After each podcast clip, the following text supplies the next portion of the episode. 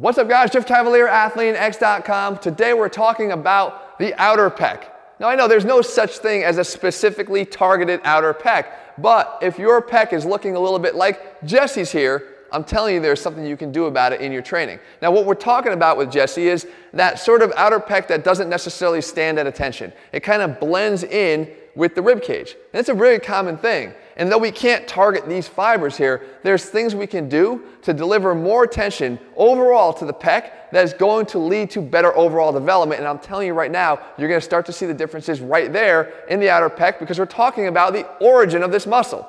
So we're talking about this, this chunk over here. Now, I certainly don't have the biggest pecs in the world, but I have this definition and this development of the outer pec because I have good development here of the origin of the muscle. And I've even broken out the muscle marker to show you what we're talking about. It's all the way out here on the arm, and of course the insertion is over here on our sternum. So what I'm saying is, if we can increase the range of motion through all of your chest exercises, and at the same time try to increase the amount of tension that we can deliver to this muscle in its fully stretched position, we're to have the recipe for a bigger outer pec by virtue of just increasing overall tension. So let's see how we actually apply it to certain exercises. We'll start with the dip because that's actually pretty easy to see the difference. When I'm doing the dip here, this one little change makes all the difference in the world. What I'm doing here is I'm increasing the distance, the range of motion that I have to go through in the exercise by simply shifting the origin and the insertion farther away from each other by adapting the position of my shoulder. A lot of us will do a dip with a rounded shoulder. And what that's doing is it's limiting the range of motion, but also putting your shoulder in a pretty dangerous position. So we can fix and kill two birds with one stone by moving our shoulders back. And when we do that, you can see as I start to dip here, I'm delivering more effective tension to that muscle. But you can see right here on the muscle marker, instead of being here, as I was showing you, just by making that change, I've increased the distance from here to here significantly, so I have a lot more range for that muscle to contract through.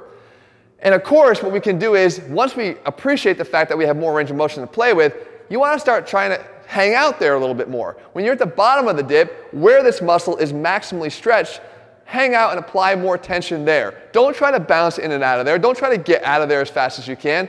Bathe in it a little bit. Enjoy the fact that it does burn, but that pain right there is going to overall lead to more tension over time. And it doesn't stop with the dip it can go over here to even our 3D crossover exercise that we do. Now I like this as opposed to a fly because I have more control over the bottom position. I can more safely train this pec muscle through the same excursion as a fly, but without having the danger of that long moment arm unsupported on a bench. But regardless of what exercise you do decide to choose here, the goal is the same. Increase the stretch there, widen out the elbow. Don't let it travel so close to your torso because you're limiting the effective range of motion that the pec will travel through and contract through, meaning you're limiting the tension that you can deliver to that muscle, meaning you're limiting its potential growth. And if I have it out there, hang out there for a little while. One or two seconds at the bottom of every single rep. Add more tension and accumulated time in that elongated position. We can do the same thing here on push-ups. Push-ups are the same thing. How are you descending to the ground? Are you trying to expand your chest? Because if you're not, you're losing an opportunity to add to that overall chest development. When you go down, try to get your elbows as wide as you can. Try to expand your chest apart so that you're actually adding and, and, increasing that length once again of origin to insertion. And then the same thing here finally on a bench press. When you're doing the bench press, a lot of us kind of fall into this habit of just pushing our hands up and down. But are you thinking more about your elbows? Because you should be. Your elbows should be going apart and then up and together apart and together. I've even talked about it being in terms of your biceps going apart and together.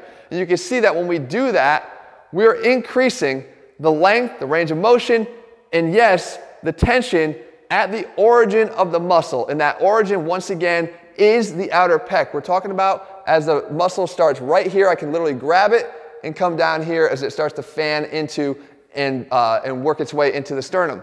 So we want to try to increase tension there, guys, on every single exercise we do. And a lot of us will short arm it. A lot of us will go through a shortened range of motion. A lot of us will try to get out of that position because it's probably the most intense of the entire exercise. But I'm telling you to do the opposite of that. I'm telling you to enjoy it and use it to your advantage, and your outer pecs will start looking a lot better just from focusing on the way you're doing your exercises you're already doing. Guys, if you're looking for a program that puts the science back in strength, you can head to athleanx.com and choose a program that's most suited to your current goals. In the meantime, if you haven't already subscribed to our channel, do that by clicking here. Make sure you turn your notifications on so you never miss a video from us. And of course, we'll link another related video up here for you to watch just so you can keep the chest gains rolling. All right, guys, We'll be back here again soon. See ya.